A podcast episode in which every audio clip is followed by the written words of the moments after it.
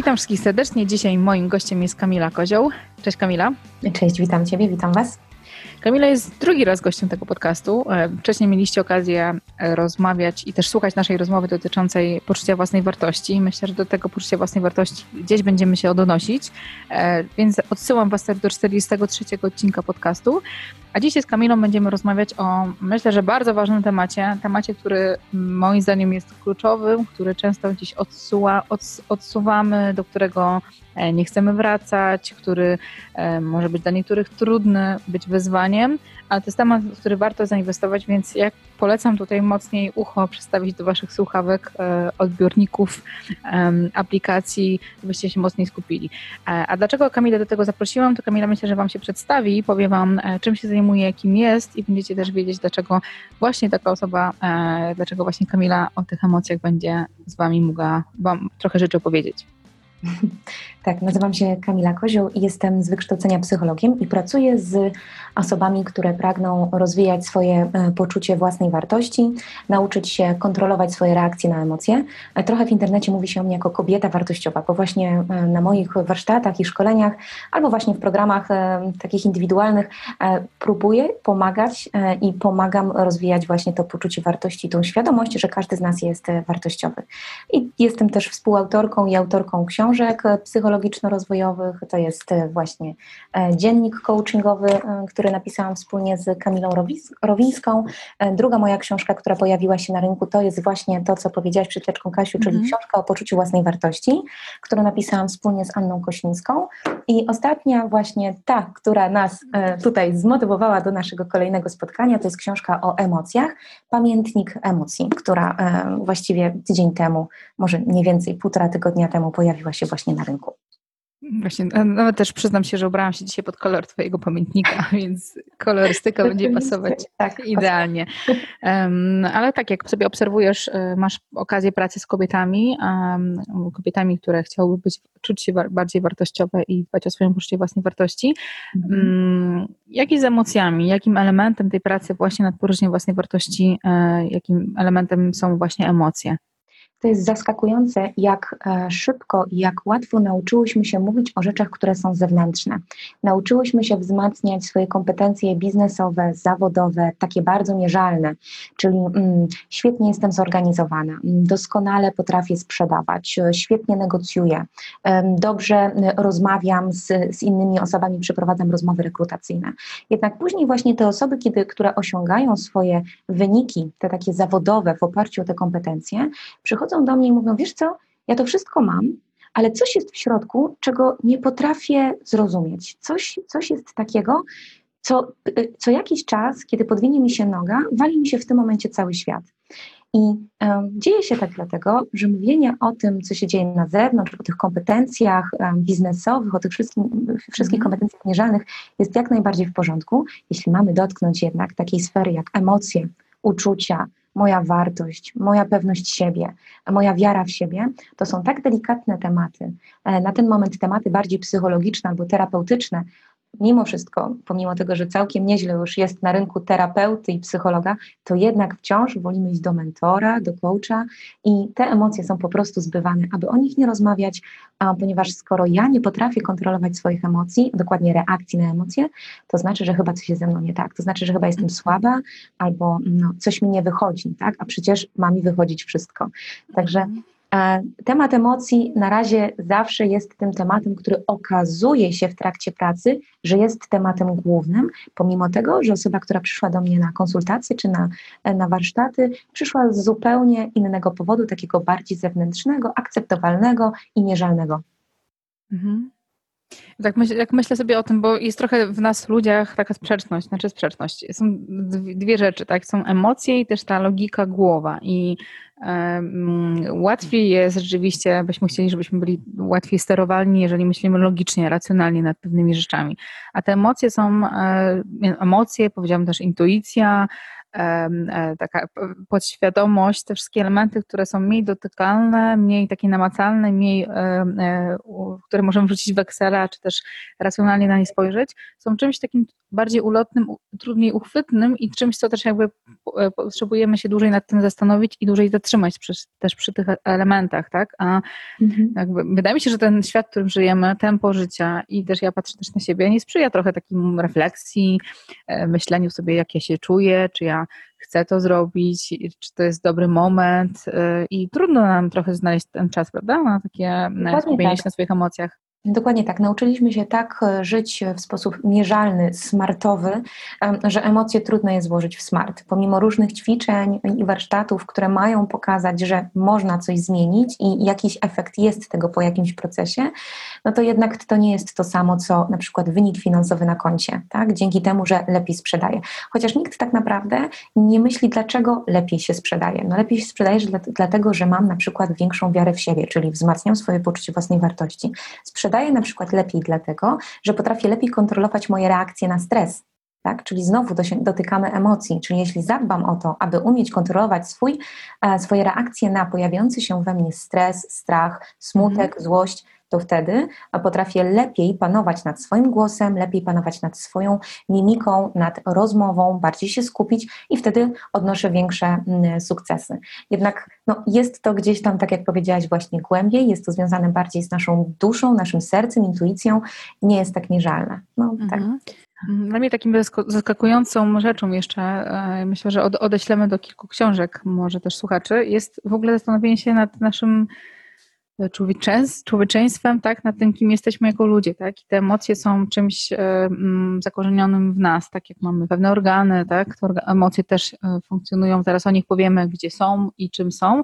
Mhm. E, i mm, ja byłam na bardzo ciekawym wykładzie i do tej pory jakoś bardzo o nim myślę, którym też dużym aspektem położonym na to jest rzeczywiście, że my jesteśmy bardziej emocjonalni niż racjonalni jako ludzie, tak, bardziej nam bliżej do mm, tych elementów związanych z emocjami mimo wszystko, a e, też te wszystkie racjonalne rzeczy, logika i tak dalej, to są rzeczy też nabyte trochę e, poprzez cywilizację, poprzez mhm. jakby postęp cały, poprzez ewolucję, e, więc bliżej nam, tak mówiąc bardzo szczegółowo, znaczy bardzo ogólnie do szympansa niż do biologicznie, tak?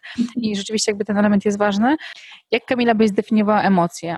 Czym emocje są i gdzie się mieszczą tutaj w tym naszym mhm. ciele, w naszym ciele, w naszym umyśle. Mhm. To są dwa bardzo duże pytania, ale odniosłabym się jeszcze do tego, co powiedziałaś, że rzeczywiście emocje są z nami od zawsze mhm. i gdybyśmy nie mieli tych reakcji e, fizjologicznych, bo właśnie tu już zaczynam mówić o definicji emocji, mhm. E, gdyby, gdyby nie było tego, tej, tej takiego impulsu z wewnątrz, to po prostu najzwyczajniej w świecie nasz gatunek by nie, przetrw, nie przetrwał, ponieważ e, no, zgniótł, zgniótłby nas mamut albo zjadłoby nas po prostu coś za, za drzewem no najzwyczajniej w mhm. świecie, bez strachu, bez, bez gniewu, bez wstydu, e, bez smutku, e, nie mielibyśmy motywacji do tego, aby ruszyć i coś zmienić tam, gdzie jest nam najzwyczajniej w świecie niewygodnie.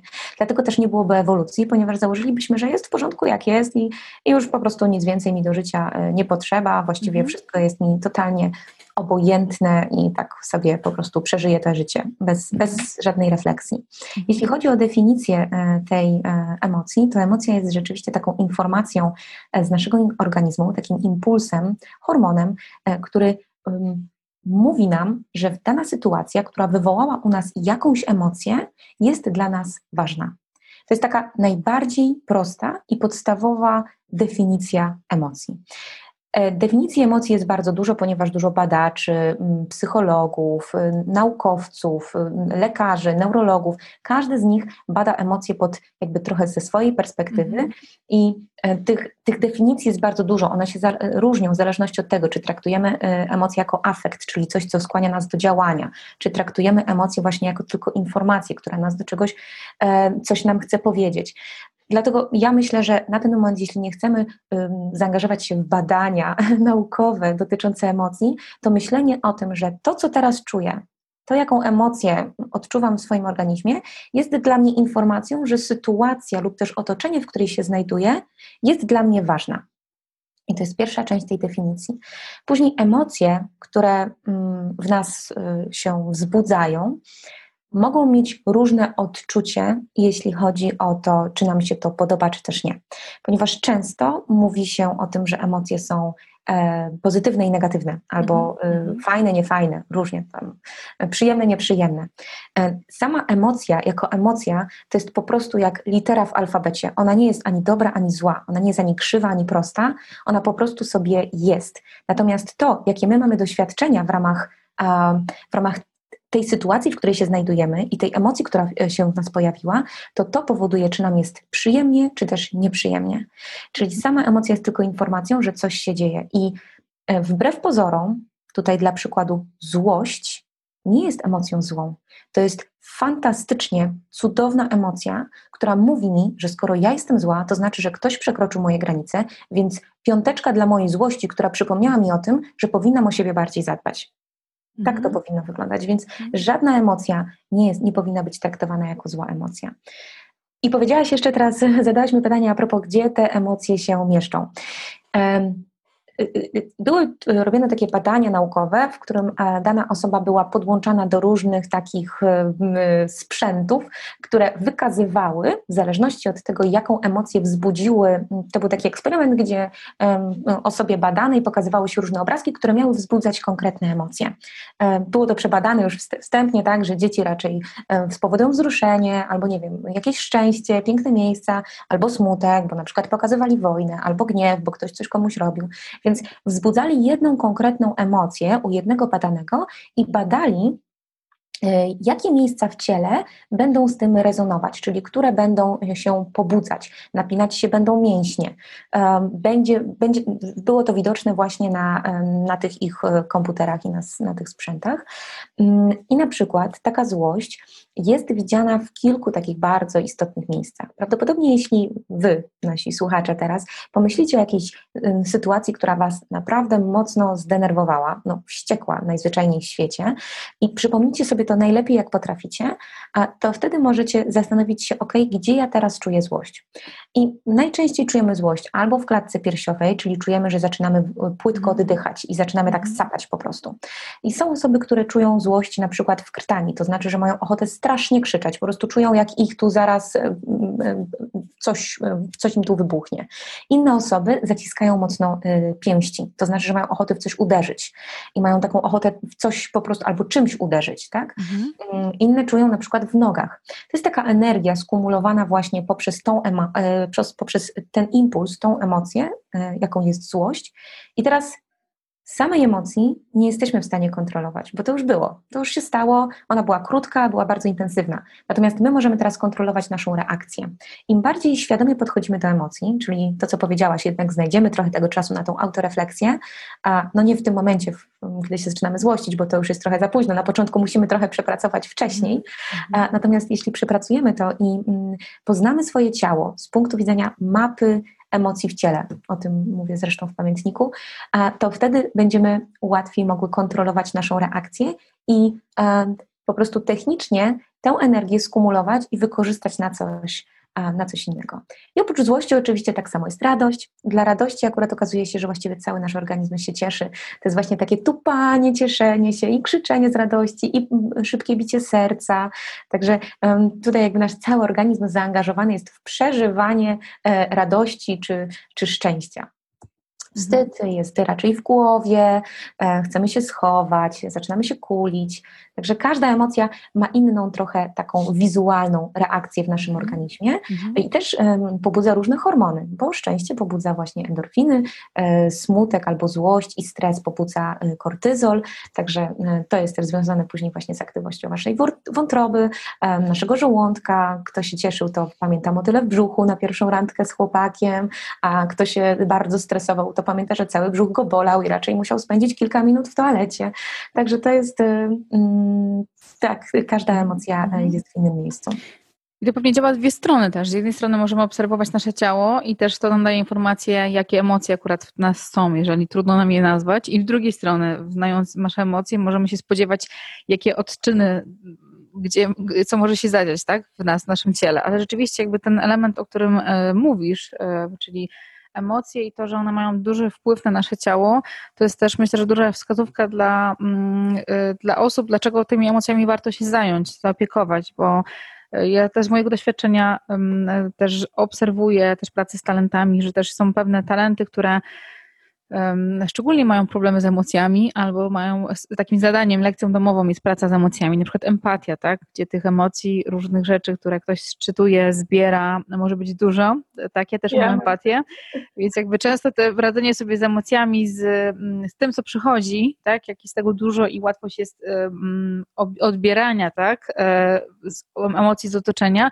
też jest wyzwaniem, jak sobie z tym radzić, jak nie brać dla siebie emocji innych ludzi, więc to już jest w ogóle inny temat, ale mm, widzę, że to jest duże takie wyzwanie, mm, zajęcie się emocjami, bo to moje mam wrażenie jest czasami taka rzecz, którą nie jest tak łatwo kontrolować, nie jest tak łatwo e, nią od razu mieć szybki efekt, tylko czasami e, to wszystko widać, czy e, jak ktoś jest zestresowany, ma czerwone jakieś placki gdzieś tutaj na szyi, tak, czy w jakichś innych miejscach. To są rzeczy takie fizjologiczne, powiedziałabym, niektóre. Więc rzeczywiście to może być wyzwanie. Mm, a dlaczego jakby warto się tymi emocjami zająć? Dlaczego to jest tak ważny temat, szczególnie teraz, kiedy wielu z nas pracuje na wysokich stanowiskach, mamy bardzo dużo rzeczy, wiele zadań, wiele ról do spełnienia. Dlaczego emocje i praca z emocjami powinna być takim, powiedziałabym, profilaktyką, czymś, co mhm. nam może pomóc y, nie mieć jakichś problemów później, tak naprawdę? Tak z punktu widzenia biznesowego, jeden z takich nowszych badań, takich 2017-18, Harvard Business Review y, w Stanach Zjednoczonych prowadziło takie badania y, wskazujące na to, jacy menedżerowie są bardziej skuteczni E, od innych po prostu. Mhm. E, I mm, badali, badali te, tych menedżerów, dyrektorów pod różnym kątem, między innymi właśnie emocji i inteligencji emocjonalnej. I okazało się, że bezsprzecznie osoby, które e, mają wyższą inteligencję emocjonalną, są bardziej skutecznymi menedżerami, przedsiębiorcami, osobami, które piastują wysokie stanowiska, od których mm, zależny jest nie tylko wynik finansowy, ale również jakość zespołu, zaangażowanie zespołu, lojalność takiego zespołu i pracowników w całej organizacji. Mm, dlatego teraz no, od dłuższego czasu, zresztą mm, mniej więcej kilka miesięcy temu właśnie byłam gościem w telewizji śniadaniowej, gdzie właśnie rozmawialiśmy o inteligencji emocjonalnej i e, teraz głównie stawia się na to, aby wybierać menedżerów e, i rekrutować menedżerów, którzy mają wyższą inteligencję emocjonalną, a średnią, czy w tę taką zupełnie normalną statystycznie e, iloraz inteligencji, ponieważ e, zdecydowanie łatwiej jest kogoś czegoś nauczyć, jeśli chodzi o myślenie logiczne, o takie procesowe, aniżeli nauczyć empatii, intuicji, elastycznego podejścia do drugiego człowieka, nauczyć je emocji. Także im e, przysłowiowo skorupka za młodu nasiągnie, więc im wcześniej będziemy zajmować się emocjami, jak również pracować z emocjami ze swoimi dziećmi czy nastolatkami, tym lepiej w przyszłości, tym łatwiej w przyszłości będzie, jeśli mają oczywiście takie aspiracje, piastować takie wyższe stanowiska, w których głównym celem jest e, lojalność, budowanie zespołu i, i wzmacnianie osób i motywowanie tych osób do, do pracy. Mhm. Bo tak, tak, jak mówisz, dużo rzeczy można innych zastąpić, tak? Są tak, teraz, tak. mamy sztuczną inteligencję, coraz więcej e, roboty, komputery, programy, e, aplikacje nas zastępują. Lepiej, po prostu są lepsi, algorytmy, mhm. zliczenie po prostu. Mhm. Tak, ale też myślę sobie, że to też jest mądre też e, z punktu widzenia, to zastępuje czas nasz, który możemy spędzić na, na czymś zupełnie innym, czymś bardziej kreatywnym, czymś bardziej tym elementem, który jest związany z naszym człowieczeństwem. Ja zgadzam się z tym w 100% z tym, co powiedziałaś. Nawet um, też Galup bardzo mocno bada ostatnio e, równowagę między życiem a pracą, o e, menedżerów, różne też aspekty w tym obszarze. I rzeczywiście e, wiele badań, ale też wiele rzeczy pokazuje to, że te um, umiejętności miękkie, których tak się mówi o nich miękkie, czyli takie w sumie nie no liderskie. Realne, nie? Takie znowu mm, nie takie, takie ważne. Niekonkretne. Tak, I bardzo często to jest taki mit, którym ja się najczęściej spotykam w swojej pracy. Najczęściej, jak mam osoby z talentami niebieskimi, czyli relacyjnymi, mm. e, związanymi z e, talentami Golupa, czyli z tej domeny relacyjnej, mm. najczęściej ktoś myśli sobie o rety, taki mało konkretne, nic takiego konkretnego nie mam.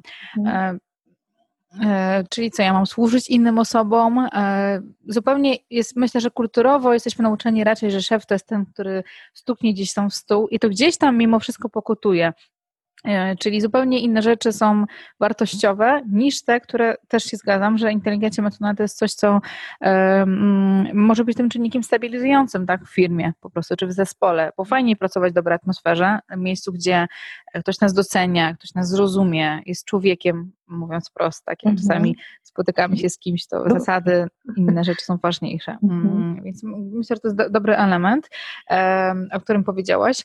Jak mówimy sobie o emocjach, o tym, że rzeczywiście różne są rodzaje emocji i one są nam potrzebne, bo warto też je poznać ich funkcje i emocja, która może się wydawać czymś dla nas trudnym, może przynieść jakieś pozytywne efekty.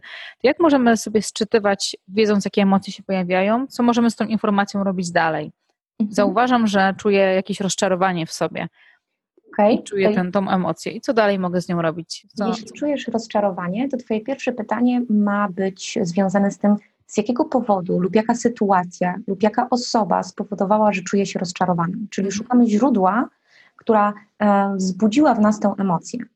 Jeśli, e, jeśli, jeśli już wiesz, jakie to jest, jaka to jest, e, mhm. jakie to jest źródło, to mm, jeśli nie wiesz dokładnie, jaka to jest emocja, to wtedy sobie zadajesz pytanie, co dokładnie czuję, tak? Co, bo, najczęściej jest tak, no coś mnie denerwuje, tak? Ale to jest tak bardzo niekonkretne, bo później właśnie chodzi o to, że jest ktoś sfrustrowany, albo zestresowany, albo się zdenerwował. Chodzi o to, żeby później konkretnie nazwać mhm. E, tę emocję, czyli jaka emocja się we mnie pojawiła. E, później sprawdzamy, co się dzieje, kiedy ja czuję tę emocję. Czyli co czujesz, Kasiu, kiedy dana osoba wzbudza w tobie ogromne rozczarowanie? Co mhm. dokładnie widzisz na swoim ciele, w mhm. swoim ciele, co sobie wtedy myślisz? Roz, rozkładasz na części pierwsze swoją reakcję na, pojawia, na, na tą emocję, która się w tobie pojawiła. Mhm. Tak? Dopiero później myślisz sobie, znaczy to oczywiście trwa kilkanaście sekund, tak, jak już mhm. jesteśmy w tym, w tym dobre. Natomiast no, na początku właśnie e, trzeba to sobie rozpisać, kilka razy zrobić to przysłowiowo na, na kartce, żeby później wchodziło nam to w proces. Ale wracając, jak już wiesz, co czujesz um, i wiesz, co się z tobą dzieje, um, no to wtedy mówisz, to jaka reakcja powinna być teraz najbardziej odpowiednia w tej sytuacji? Bo może być różnie. Pomimo tego na przykład, że ja czuję ogromny smutek, bo szef mi powiedział, że zawaliłam, tak, to nie mogę mu się rozpłakać, bo to ona nie jest najlepsza reakcja na ten moment w tej konkretnej sytuacji. Tak? Więc jaka inna reakcja będzie odpowiednia na tę sytuację? Mhm. No i tutaj wyobraź sobie, co może być dobrą e, reakcją na Twoje rozczarowanie. Na przykład rozmowa, na przykład powiedzenie otwarcie, wiesz, czujesz się rozczarowana, kiedy tak mówisz, albo coś tam. Tak? To już podchodzimy trochę pod asertywność, taką rozmowę opartą na emocjach, na otwartości, na takiej szczerości.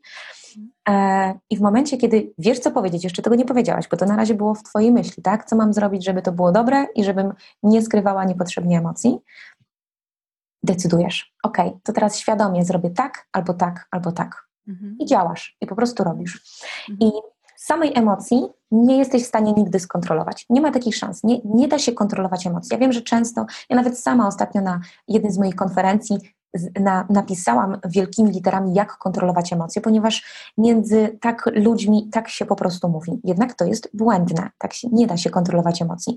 Można kontrolować reakcje na pojawiające się emocje.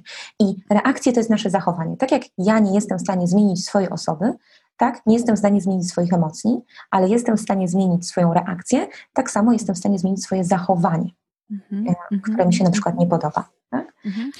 Czy jakby rozumiem, że mm, mm, taki mechanizm, który możemy sobie wziąć, to zacząć od obserwacji siebie, bo myślę, że jak ktoś dopiero startuje i. Mm, to może ja Ci powiem, dobra, Kasia? To ja, ja Ci powiem po kolei. Czyli tak, pierwsze, coś się dzieje z moim organizmem, innego, co się działo chwilę temu. Pierwsze, coś się dzieje. Dwa, co spowodowało, że tak się właśnie czuję? Jaka sytuacja, jaki bodziec, jaka osoba? Czyli bodziec. Trzy, jaka emocja konkretnie się we mnie pojawiła? Nazwij dokładnie emocję im więcej znamy emocji, tym lepiej. Dlatego mhm. warto ten wachlarz emocji sobie coraz szerszy, coraz większy robić. E, później, jaka reakcja na pojawiające się we mnie emocje będzie najlepsza, optymalna, taka, która można pokazać, która nie będzie też y, tłumiła tego, co czuję. Tak? I mhm. trzecia, moja decyzja w takim razie, co w tym momencie chcę zrobić. Czyli takie pięć kroków. Mhm, okej, okay. bo myślę, że to jest ważne, żeby ten schemat sobie e, rozrysować i nawet wiedzieć, że mam możliwość wybrać reakcję, tak? Że ja mam możliwość wyboru i tutaj jest ta moja kontrola. Tak jak powiedziałeś, że część rzeczy nie możemy kontrolować i możemy się czuć bezsilni, że nawykowo e, z przyzwyczajenia robimy pewne rzeczy, tak? Reagujemy w pewien sposób. Jak ktoś rzeczywiście jest emocjonalny i w wielu sytuacjach gdzieś wybucha płaczem i chciałby coś z tym zrobić, mm, to świadomość tego, że jest ten moment, że zaraz może to się wydarzyć, znalezienie sobie zamienników takich, tak? Czegoś, co może być innym zachowaniem, inną reakcją na e, tą sytuację, nie płacz, tylko coś innego, może być dla kogoś takim e, momentem, że aha, w sytuacji awaryjnej zamieniam e, ten nawyk stary, stary sposób reakcji na coś nowego, co będzie bardziej, tak jak powiedziałaś, akceptowalne w sytuacji na przykład biznesowej, czymś takim innym, ale akceptując, to też myślę, że to jest tak, też taka ważna rzecz. E, wydaje mi się jeszcze, że w ogóle dawanie mm, uwagi emocjom, to znaczy zauważenie ich i nie mówienie, że no nie, wcale nie jestem zły albo nie, wcale nie jestem rozczarowany, też chyba nie jest dobra, dobra, dobre zachowanie. Ludzi, społeczeństwo można podzielić w sumie na takie dwa przeciwległe sobie style mhm. reagowania na emocje. Jedna grupa ludzi to są osoby, które tłumią emocje, czyli to, co właśnie powiedziałaś, nie, wcale się nie czuję zła, jak mąż pyta, co ci się dzieje, bo widzę, że po prostu tylko ochasz i achasz, nie, nic mi nie jest, wcale nic mi nie jest, a później tylko się duma i się, i się robi jakieś fochy. E, druga wersja, druga grupa ludzi to są osoby, które przeżywają, czyli to są osoby, które po prostu jak coś się dzieje, to całym swoim ciałem, zupełnie bez kontroli, dygoczą, pocą się, e, stresują się, płaczą, e, mają płytki oddech, no brzuch je boli, no po prostu wszystko naraz Albo też osoby, które oprócz tego, że fizjologicznie odczuwają właśnie jakąś emocję, to też niepotrzebnie się nakręcają, czyli zastanawiają się, co ona powiedziała, skoro nie słyszałam, a powiedziała tamtej drugiej, a może dlatego, a może się tego, a co w ogóle rok temu się działo i prawdopodobnie przez to tak się zmieniło. No, zajmują się rzeczami i niepotrzebnie przeżywają emocje, które na ten moment już po pewnym czasie nie mają żadnego znaczenia, mhm. tylko i wyłącznie wzbudzają w nas więcej stresu i takiego, takiej energii wydatkowanej na coś, co już było, coś, co jest ulotne mhm. i coś, co już nic jakby więcej nie wpłynie, tak? Zamiast się zająć tym, co jest mhm. tu i teraz. I e, kiedyś e, rozmawiając z jednym menedżerem, e, on mi powiedział, że przecież jeśli ja w takim razie wybieram, że nie mogę krzyknąć na mojego szefa, tak, na mojego przełożonego, no to to jest tłumienie przeze mnie emocji. Ja mu powiedziałam, że absolutnie to nie jest tłumienie emocji. I te kontrolowanie swoich reakcji na emocje to nie jest tłumienie, to jest umiejętne wybranie takiego zachowania, które z jednej strony uznaje tą emocję, właśnie to, co ty powiedziałaś, czyli mhm. zauważenie, tak? Uznaje tą emocję i w sposób kontrolowany, profesjonalny, rzeczowy, otwarty mówisz drugiej osobie. Czyli na przykład, jeśli szef mnie zezłościł, to nie rozpłaczę mu się albo nie powiem mu, że jest kompletnym palantem i powinien się po prostu obrócić, tylko powiem mu raczej, że to, co usłyszałam, bardzo mnie zaskoczyło. Pozwól, że przemyślę i wrócę, jak będę miała konkretną odpowiedź.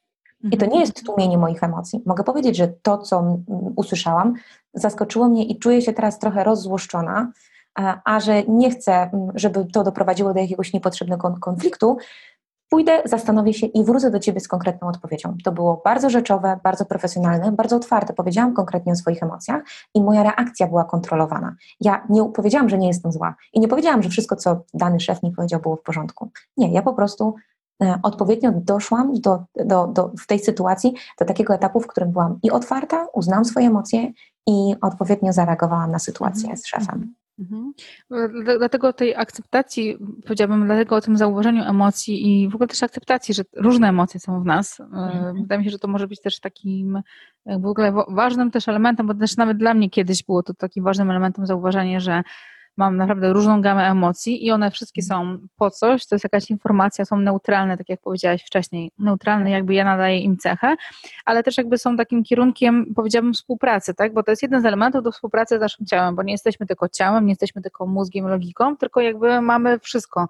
I fizjonomię e, i też te emocje są jakimś informacją dla nas, e, którą ciało wysyła, którą czasami tak panicznie może gdzieś wysyłać, bo, nie słyszymy i on musi alarmować, tak, i widzę, że też czasami zdarza się, e, że te emocje gdzieś mm, mogą zostać w naszym ciele, tak? Jak powiedziałeś, że pewne emocje są gdzieś, gdzieś są zakorzenione i też wiem, że w Louis, książce Louis Hay tam też jest przykłady, są różne, które się odnoszą um, pewne elementy, które gdzieś skrywamy, one mogą nawet siedzieć w cudzysłowie, pewne rzeczy, które gdzieś nas są, czy w gardle, czy w innych elementach, jako informacja albo emocja, która została niezadbana. I teraz też myślę, że dużo rzeczy, które się dzieją też na rynku, też które obserwuję, są właśnie związane z pracą ciałem. Mniej się mówi tam o emocjach tak typowo, ale to są zajęcia czy um, jakieś sportowe, czy zajęcia związane z, właśnie z technikami relaksacyjnymi, gdzie e, jednym z metod chyba też pracy z emocjami jest też praca z ciałem po prostu. Także te ciało i emocje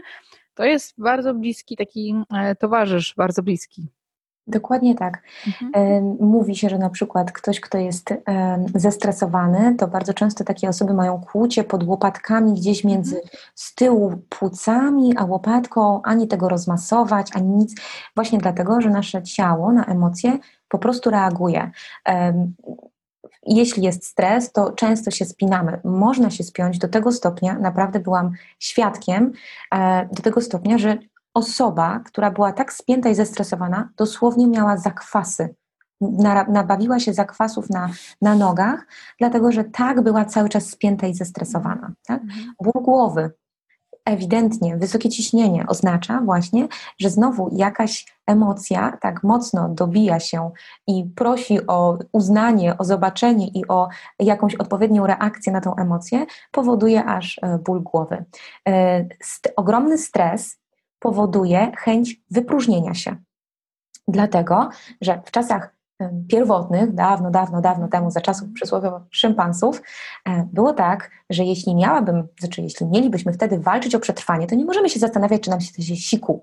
Więc fizjologicznie wtedy przed ważną sytuacją nasz organizm chciał się oczyścić, aby w 100% skupić się na rzeczy najważniejszej. Dlatego taka porada dla osób, które występują publicznie lub też mają przed sobą jakąś pracę magisterską do obrony, obronę doktoratu, mhm. niech te osoby dwa dni nie jedzą groszku, fasoli i wszystkich innych rzeczy, które powodują dodatkowo wzdęcia, e, które mogą powodować e, utrudności z wypróżnianiem się, tylko niech jedzą raczej lekko, a w tym samym dniu rano zamiast e, spędzić 15 minut przed lustrem malować rzęsy, to niech po prostu sobie pójdą z książką w, tam, gdzie król piechotą chodził i po prostu na spokojnie właśnie wypróżnią się, oczyszczą swój organizm, bo wtedy ich organizm i ona jako osoba e, będzie mogła się skupić w pełni na tym, co jest najważniejsze, czyli obrona, wystąpienie, szkolenie, mm. coś, co jest po prostu tym bodźcem stresującym daną osobę.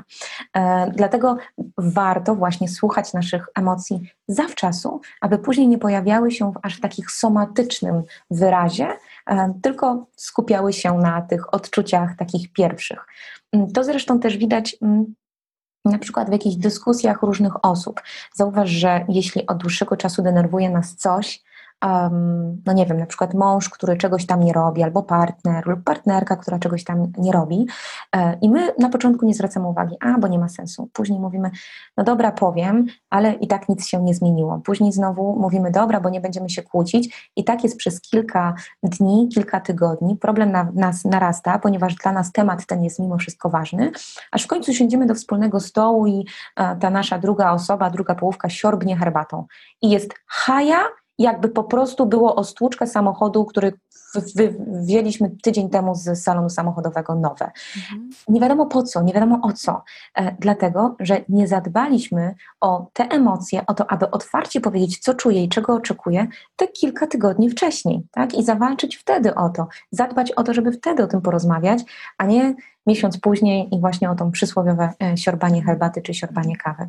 Także im wcześniej zajmiemy się emocjami, tym mniej takich niekontrolowanych reakcji i somatycznych, i w takim naszym zachowaniu, głównie w wybuchach złości, bo jakby to jest mniej akceptowalne niż, niż na przykład skakanie z radości, będzie po prostu widoczne. Mhm, ale też myślę, że to jest też um, znowu, to jest, myślę, że to jest duży w ogóle temat pracy z emocjami tak. i od tej akceptacji w ogóle zauważenia i poznania tych, tego tak. całego spektrum emocji, po akceptację, po też nauczenie się rozbrajania tej codziennie bomby, żeby to nie była wielka atomówka, która wybuchnie i wszystko zniszczy, czy relacje kogoś, tak, czy rzeczywiście inne rzeczy, żeby na bieżąco te rzeczy rozbrajać, e, ale też to, to co powiedziałaś, żeby znaleźć też sobie różne sposoby reagowania i uwalniania też tych emocji, mhm. uwalniania w sposób taki kulturalny, sposób akceptowalny przez nas, czy sposób akceptowalny do naszej roli. E, I myślę, że tutaj pomocną rzeczą byłoby jakieś techniki, albo jedna, dwie techniki, które mogłabyś nam zaproponować naszym słuchaczom mhm. i osobom, które nas na YouTube oglądają oczywiście też. Um, techniki, które nam mogą pomóc w pracy z emocjami. Jedną z nich, do jednej z nich przejdziemy na końcu, um, myślę, że od której, od której ty zaczęłyśmy, ale może masz jakąś taką technikę, którą, e, która jest prosta, która, um, o której moglibyśmy zacząć taką naukę pracy z emocjami. Mhm. Jednym z takich technik, a raczej ćwiczeń, które pozwolą mhm. nam dalej wykonywać różnego rodzaju techniki ćwiczenia, to jest przede wszystkim poznanie emocji. To jest wypunktowanie sobie różnych emocji, które odczuwam i właśnie zaznaczenie na jakiejś sylwetce, mhm. którą sobie same narysujemy albo sami narysujemy, albo ściągniemy z internetu sylwetkę człowieka e, i zaznaczymy punkty, w których najczęściej odczuwamy dane emocje, po to, żeby zacząć się poznawać. Nie chodzi o to, żeby poznać ogólnie o emocjach, no chyba, że ktoś chce zostać badaczem emocji, tylko nam zależy, aby poznać siebie i swoje emocje. Więc tu przede wszystkim chodzi o e, autorefleksję, o tym, co ja czuję. E, więc jeśli mamy już dość spory wachlarz emocji i wiemy, gdzie one się znajdują, warto właśnie zastanowić się e, nad tym reakcjami. I teraz są takie bardzo proste rzeczy. Na przykład, jeśli jesteśmy w pracy, i coś nas no, bardzo mocno zdenerwowało. I na przykład taka osoba odczuwa swoją złość, bo już to wie, bo zrobiło ćwiczenie wcześniej, odczuwa tę złość w rękach i ma ochotę po prostu w coś uderzyć. Oczywiście nie możemy uderzyć w kogoś. E, no, nie najlepszym sposobem, nie najlepszą reakcją będzie uderzanie w biurko, natomiast aby wyciągnąć, aby tę energię w jakiś sposób wydatkować i pozwolić jej się wypuścić z naszego organizmu, wystarczy wziąć kartkę papieru z ksero i ją bardzo mocno pognieść pościskać ją, tak, nawet jedną ręką jedną kartkę, bo to wymaga więcej energii niż w dwie ręce jedną kartkę. Więc można wziąć kilka, ja myślę, że ani sekretarka, ani księgowa się nie obrazi, jak weźmiemy trzy kartki i po prostu ją mocno po, pomiętolić i wyrzucić na Jordana do, do kosza, tak? Czyli znowu trochę energii. Jeśli ktoś e, odczuwa swoją złość w gardle i ma ochotę krzyczeć, bo taka jest jego najczęstsza reakcja, nie można krzyczeć na ludzi z założenia, a tym bardziej na szefa lub też pracowników, bo to niczemu dobrego nie wróży. Można na przykład, taka, i nie będę tego robić, bo to byłoby za głośno, natomiast można bardzo głośno odchrząknąć. Tak, całą tę energię, którą poszłaby w pierwsze zdanie i o te przysłowiowe dwa słowa za dużo, lepiej po prostu z całej siły krząknąć i nawet powiedzieć, ach, coś miałem w gardle, tak, czy miałam w gardle. Więc znowu daliśmy upust tej emocji, w miarę w sposób kontrolowany, no i jakby nie było o te, o te dwa słowa za dużo. Jeśli ktoś ma ochotę tupać podczas złości, niech się po prostu przejdzie. Zamiast pojechać windą piętro niżej, niech pójdzie po prostu schodami. Czyli znowu emocje i tą energię, która się w nim wzbudziła, e, wydatkuje proste ćwiczenie. Mhm. Nikt nie zauważy nagle, o, ćwiczy emocje, po prostu, no nie wiem, coś nie wydrukowała dobrze e, lub też y, ma chrypkę, tak? I, i tyle. E, jeśli chodzi o dom, czyli e, sytuacja, e, która pojawiła się w domu, mówię o tych emocjach, te, które rzadziej kontrolujemy, no bo jeśli chodzi o poczucie radości, spełnienia, spokoju, komfortu, szczęścia, to to są takie emocje, które nawet jeśli ich nie kontrolujemy, to one są najczęściej społecznie akceptowalne. Jeśli chodzi o szczęście, i to jednak wspomnę tutaj, to jest taka emocja, która jest bardzo, bardzo intensywna i też nie zawsze chodzi o to, żeby przy szefie zacząć tańczyć i skakać i, i piszczeć. To tutaj też można wziąć bardzo głęboki wdech, który tą całą energię, którą chcemy właśnie wykrzyczeć, wyciągniemy w takim głębokim, uśmiechniętym, melodyjnym, właśnie tak jak ja teraz mówię, wydechu. I to trochę nam daje upust, no a później jak się gdzieś zamkniemy, to możemy poszaleć, tak? Natomiast w momencie, kiedy chcemy kontrolować e, tą reakcję, to da, możemy dać jej upust właśnie poprzez powiedzenie o tej emocji, no i właśnie taki na przykład melodyjny, melodyjny wydech. W domu, jeśli się złościmy, to zapraszam do krzyczenia w poduszkę. Tak samo oczywiście można odchrząknąć, tak samo równie dobrze można e, poskładać e, e, jakieś ubrania w sposób taki szybszy, może bardziej nerwowy, ale dzięki temu przynajmniej nie denerwujemy się na inne osoby. Czyli znajdować takie źródła, w które nikomu nie szkodzą i my nie szkodzimy tej tej rzeczy, tak? Lepiej krzyczeć w poduszkę niż krzyczeć na dzieci albo na e, pa partnera, tak? Lepiej jest składać nerwowo ubrania niż szturchać e, domownikami, tak? Czy je mhm. popychać jakiś tam niby przez przypadek, ale wszyscy wiemy dlaczego, tak? Więc naprawdę mhm. wystarczy po prostu zmienić źródło. Mhm. E, inną techniką jeszcze, która najmniej nas kosztuje, to jest po prostu powiedzenie, co czuję. To jest najprostsze. Były takie badania, które pokazywały, że nasz um, funkcje mózgu, które są odpowiedzialne za emocje, e, części mózgu, które są odpowiedzialne za emocje, e, są bardzo e, aktywne do momentu, kiedy ja na przykład nie powiem, Kasiu, e, czuję się teraz bardzo zrelaksowana. I znaczy, relaks jest ogólnie jakby taką emocją, która nie wzbudza w nas bardzo dużych emocji, ale na przykład gdyby ktoś był bardzo złoszczony, tak? Kasiu, czuję, e, zaczynam się złościć. I samo powiedzenie o tej złości, że zaczynam się złości, powoduje, że intensywność tej emocji maleje. To jest taki mhm. tip na dwie minuty po prostu. Czyli zauważamy je tak naprawdę. Nazywamy, aha, widzę cię złości, widzę, że jesteś, okej, okay, jesteś, widzę ciebie, tak, nie musisz się tutaj manifestować, widzę, że jesteś. Tak, i teraz ja pokieruję Tobą tak, aby było to um, odpowiednie w tej sytuacji i żeby nikomu ani sobie nie zrobić specjalnie krzywdy, mm. bo duża jest energia we mnie. Tak? Mm. Ja myślę, że dobrym przykładem jest takie dziecko małe tutaj a propos tej złości, czy jeszcze e, innych e, elementów, bo łatwiej nam zobaczyć rzeczywiście Zresztą chyba złość to jest jednym z takich tabu teraz w ostatnim czasie. Dużo nawet jest książka a propos tego, e, złość jako tabu. E, mm, I ten element gdzieś jest ważny. Moją dobrą taką praktyką i strategią jedną z radzenia sobie, szczególnie z tymi trudnymi emocjami, takimi złością, czy też takimi, które dużą falę energii wyrzucają, tak? To jest u mnie, to jest, kiedyś był sport, jak więcej miałam przestrzeni czasowej, to było bieganie, bo wtedy mogłam wyrzucić z siebie i tą złą energię nogi po prostu szła i gdzieś mogą mhm. sobie pobiec. A drugą, ale drugą rzeczą jest, czyli też przeniesienie energii, jest sprzątanie w łazience, bo to jest ten element, ja tak najpiękniej potrafię posprzątać wszystkie kafelki. Nigdy tak nie sprzątam, jak po prostu tak jestem zła. Nie lubię tej czynności robić, nie lubię sprzątać w łazience, ale um, daje mi to taką, po prostu widzę, że ta energia musi gdzieś wyjść z nas, tak, w jakimś mhm. elemencie i można zrobić to w pozytywny sposób niesłownie, tylko w sposób czynnością jakąś. I myślę, że też znowu to ciało nam może wtedy pomóc w jakiś sposób. Mhm. E, dać ten upust tej złości i zrobić coś pożytecznego przy okazji. Ale też myślę, że jednym z elementów też do pracy nad naszymi emocjami, ale też myślę, że takiego zajęcia się holistycznego mm, pracą z emocjami jest dziennik, pamiętnik, czyli tak jak powiedziałaś, mówienie o tym. A zanim nauczymy się mówić o tym innym ludziom w sposób taki, który będzie odpowiedni, fajnie jest to przećwiczyć sobie na papierze. I e, nie wiem, jaka jest, jakie są Twoje doświadczenia, Kamila, z pisaniem.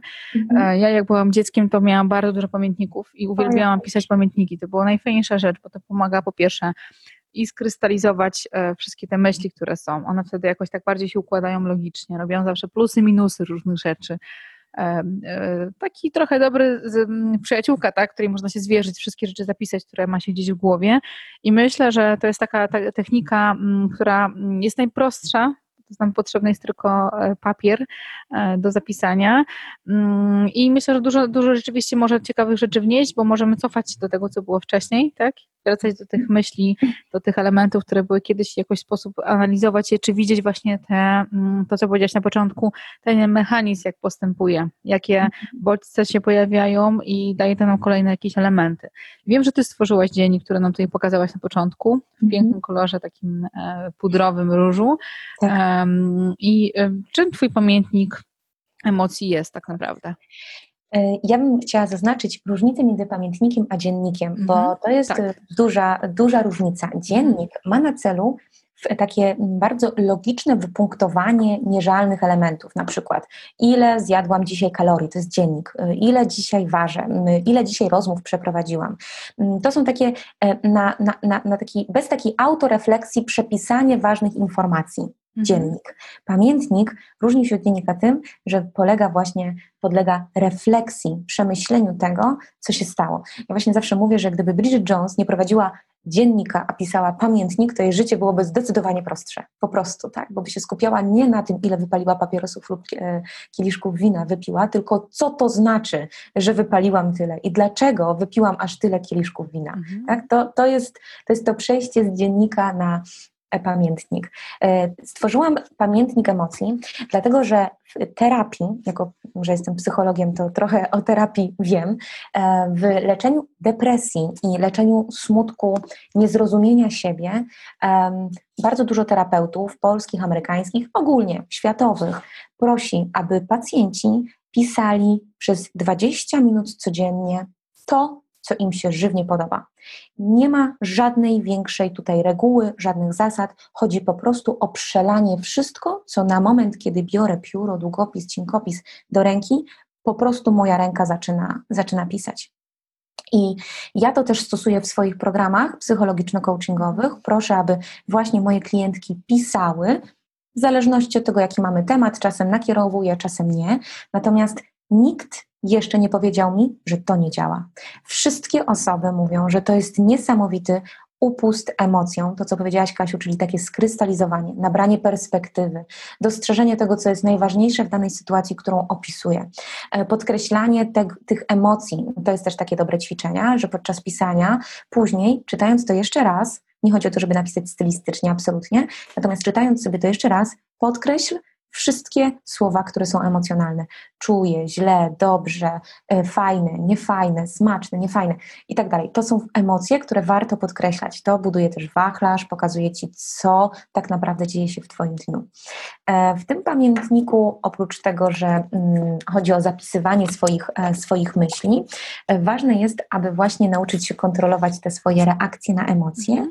i w momencie, kiedy opisujemy jakąś cudowną, emocjonalną przygodę, bo właśnie tak nazywam nazywam pracę z tym pamiętnikiem jako emocjonalna przygoda w głąb siebie, e, jest takie miejsce w tym dzienniku na swoje momenty wow. I to jest taki moment, w którym ja sobie mówię wow, właśnie w tym razem potrafiłam kontrolować swoją reakcję na emocje i nie zrobiłam jak kiedyś, a zrobiłam inaczej. Oczyściło to atmosferę, ja miałam poczucie y, kontroli, wyglądałam na osobę profesjonalną, na przykład będąc w pracy, na rzeczową. Ludzie chcą ze mną podejmować współpracę, bo wiedzą, że mogą na mnie liczyć, bo jeśli coś mi nie pasuje, to otwarcie o tym mówię i tak dalej, i tak dalej. Także bez względu na to, czy wykorzystasz akurat mój pamiętnik, czy wykorzystasz jakiś inny zeszyt, w którym będziesz zapisywać. Zależy mi na tym, aby osoba, która będzie korzystać z tej metody, nie pisała logicznych, e, takich od myślnika zdarzeń, tylko po prostu puściła wodze, można powiedzieć trochę w fantazji i opisywała dzień lub sytuację, którą pragnie opisać w sposób wręcz niekontrolowany, trochę jak w takim transie. Jest taki piękny rysunek, na który, mm, znaczy on nie jest piękny, ale pięknie mm, przedstawiający emocje. Nie mogę go znaleźć. Jak go znajdę, to kiedyś go po prostu jeszcze raz udostępnię albo po prostu zrobię coś na podstawie tego, co mam w głowie.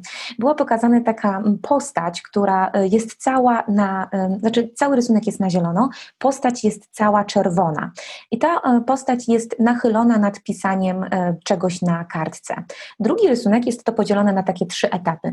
Drugi, drugi etap tego rysunku pokazany jest, że ta czerwona głowa i czerwone ciało zaczyna przechodzić bardziej w rękę i na biurko. Natomiast na trzecim e, etapie tego rysunku jest pokazane, że postać już jest cała zielona, a kartka jest tylko czerwona. I to właśnie idealnie, pięknie pokazuje, jak dajemy w ten sposób również upust naszym emocjom, tak? Że właśnie ściągnęłyśmy z siebie tą intensywność tych emocji, tych uczuć, które są do nas nie, dla nas niezrozumiałe, pozostawiłyśmy to w miejscu bezpiecznym, które możemy się przypatrzeć, bo nabieramy na to perspektywy.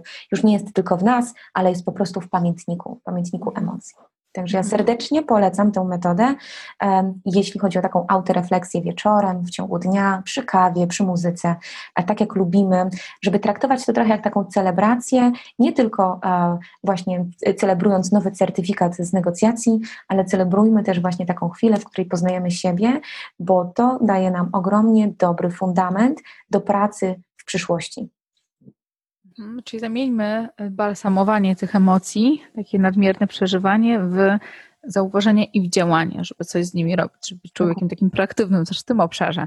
Ale myślę, że też e, ten pamiętnik, którym powiedziałaś, może być ciekawą, e, ciekawą propozycją tak, dla osób, które mogą, chciałyby w sposób prowadzony, wprowadzony w swojej propozycji skorzystać i popracować razem z Tobą, bo też wiem, że w tym pamiętniku, który stworzyłaś, E, to nie są puste kartki do zapisania, tak? taki zeszyt, tylko tam jest więcej różnych rzeczy. Byś mogła też powiedzieć, co w nim możemy znaleźć w takim pamiętniku.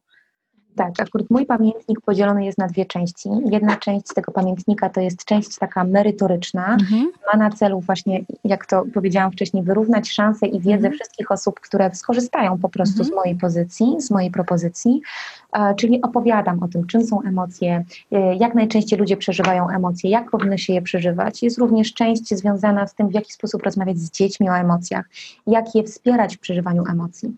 E, kolejna część tego pamiętnika to są wypisane 17 najbardziej od, e, znanych, najczęściej występujących w nas emocji wraz z tym, co one oznaczają, jak również jaka jest według mnie, jako psychologa, optymalna reakcja na odczuwaną emocję. Czyli tak jak akurat otworzyło mi się na smutku, jedną z takich e, optymalnych reakcji jest danie sobie czasu przez 15 minut wejść w stan wyciszenia, bo emocja, smutek motywuje nas do wyciszenia się, uspokojenia się, mm, pozostania chwilę w samotności i warto wtedy coś takiego zrobić. Oprócz tego wtedy tutaj, jak widzicie, jest taka, znaczy osoby, które widzą nas na YouTubie, mhm. jest taka tabelka, która też pogłębia wiedzę na temat swojej emocji, czyli jak często ją czuję, w jakich sytuacjach, jak mi pomaga, bo każda emocja pomaga, tak jak powiedziałam, w czym mi czasem przeszkadza, jeśli pojawia się nie tam, gdzie trzeba, a ja nie kontroluję reakcji na tą emocję. Więc tak macie rozpisane 17 emocji, tych najczęściej pojawiających się, po czym właśnie jest część pamiętnika emocji, to są właśnie puste kartki, w którym wy piszecie o swoich emocjach i na samym końcu tego pamiętnika są właśnie e, wspomniane przeze mnie momenty wow, czyli zapisanie miejsc, w których podsumowujecie, że taka emocja się pojawiła, a taka reakcja na tą emocję była najbardziej skuteczna i dała najlepsze efekty, jeśli chodzi o to, czego oczekiwałam później w ramach e, odczuwanej emocji. Także książka. Jest nie pozostaje nam nic innego, jak tylko pisać, pracować, obserwować i e, dbać po prostu o siebie, tak? Bo to jest znowu kolejny element takiej higieny osobistej, higieny psychicznej też, e, pracy nad sobą, nad tym, żeby być rzeczywiście świadomym, ale też mam wrażenie szczęśliwym człowiekiem, tak? Który jakby żyje zgodnie z sobą. Czy coś jest, Kamila, co chciałabyś nam na koniec jeszcze powiedzieć? Ja bym chciała, abyśmy e, pamiętali o tym, że bardzo często mówiąc o rozwoju, myśląc o tym, w jakich obszarach chciałabyś się rozwijać, właśnie wspominamy o tych kompetencjach, e, które są ściśle, ściśle związane z kompetencjami, które można bardzo łatwo zmierzyć. E, natomiast pamiętajmy, że rozwój to nie jest tylko rozwój biznesowy, rozwój kompetencji, ale to jest też rozwój duchowy, rozwój emocjonalny i te są takie e, elementy, takie obszary rozwoju, które są bardzo, bardzo e, ważne, ponieważ gdybyśmy porównały ten rozwój do e, właśnie do, do stawiania domu, to rozwój emocjonalny i duchowy to będzie jak fundament takiego domu i taki piorunochron. Cała reszta, mocne ściany, porządne okna, świetny wystrój, to są te kompetencje związane z umiejętnościami biznesowymi, z sprzedażą. Natomiast od czasu do czasu jest taka burza, piorun tak trzaśnie, że szyby wypadną z framug, że roztrzaska nam się coś, albo coś nam wleci po prostu i, i porozbija szyby. Czasem mamy bałagan w domu, tak? czyli czasem nie wiemy tak naprawdę, jak coś sprzedać, jakie kompetencje, jak wykorzystać swoje umiejętności biznesowe. Natomiast jeśli mamy piorunochron i fundamenty, to nawet jeśli nam czasem coś trzaśnie, to i tak, i tak dalej utrzymamy się i dalej będziemy wierzyć w siebie i będziemy gotowe do tego, aby, czy gotowi do tego, aby się dalej rozwijać. Także traktujmy rozwój nie tylko z punktu widzenia biznesowego, ale tego duchowego i emocjonalnego. Myślę, że dużo takich inspirujących e, rzeczy też powiedziałaś tutaj, ale myślę, że e, mamy nadzieję, że zachęciłyśmy i zareklamowałyśmy trochę pracę nad emocjami i że poczułyście i poczuliście osoby, które nas słuchają, że, że rzeczywiście tym tematem też się warto zająć. To jest talent, temat, który warto zainwestować, żeby mm, lepiej funkcjonować w każdej roli, którą macie. E, ja Ci bardzo dziękuję, Kamila, za drugi raz wystąpienie w odcinku, w odcinku podcastu, w podcaście Tuż przy uchu. E, i życzę Ci naprawdę, żeby, żeby Twoje klientki, osoby, które, e, z którymi pracujesz, klienci i klientki były osobami, które czują się bardzo mocno wartościowe, które żyją zgodnie z sobą. I też tego Tobie życzę i wzajemnie. Bardzo Ci dziękuję za zaproszenie, za możliwość już drugi raz właśnie porozmawiania z Tobą. E, przyjemnie i bardzo mi miło zawsze z Tobą rozmawiać i również życzę Ci dużo sukcesów i właśnie tych emocjonalnych przygód e, w Twoim życiu i prywatnym i zawodowym. Mhm. A my odsyłamy oczywiście wszystkich naszych słuchaczy i osoby, które nas oglądają na YouTubie na stronę Kamili, tak? Jakbyś mogła ją podać, e, gdzie możemy Ciebie znaleźć, żeby też słuchacze od razu mogli sobie spokojnie zerknąć, e, przejść e, automatycznie po wysłuchaniu tego podcastu na Twoje media społecznościowe czy na Twoją stronę mhm. internetową. Je można wpisać kamilakoziołcoaching.pl. Mhm. Jeśli chodzi o pamiętnik emocji, to bardzo prosto pamiętnikemocji.pl. E, dziękuję jeszcze raz Kamila i do usłyszenia w kolejnym odcinku podcastu. Dziękuję.